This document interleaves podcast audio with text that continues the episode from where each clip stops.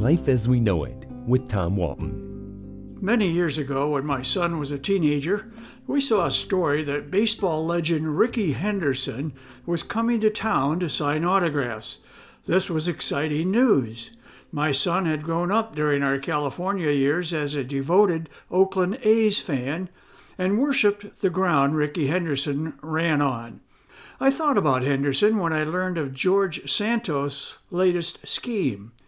While I was never an Oakland A's fan, I truly admired what Henderson accomplished as baseball's all time stolen base leader. So I was moderately disappointed to learn that we would have to buy tickets to attend the autograph session, where we would then be entitled to stand in a long line and wait our turn.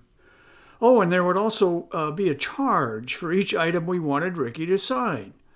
I won't swear to it, but if memory serves, it was $20 an item. Sign a baseball, 20 bucks. Sign an old printed program, 20 bucks. Sign the cast on a kid's broken leg, 20 bucks. If you wanted a picture taken with a Hall of Famer in waiting, well, who knows how much that would have set you back. It seemed ridiculously greedy for a player who had earned a marvelous living playing a child's game. Well, it turned out the event didn't happen. Either Henderson canceled or there was little public interest in paying so much money for his signature. My son and I thought a lot less of Rickey Henderson after that, but he was hardly the only offender back in the day when he launched an era when autographs of the rich and famous suddenly were no longer free. Contrast my son's experience with my own childhood pursuit of autographs. I got a lot of them at the stadiums of my youth, and never once was I asked to pay.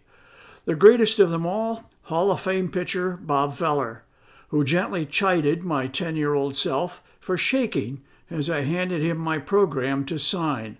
Hold it still, kid, he said. My God, the great man had spoken to me. I was pretty sure that nobody in the history of my little hometown of Sycamore had been so blessed. Fast forward to modern day Washington, where disgraced and now expelled Congressman George Santos has stumbled onto a scheme of his own to make a few bucks.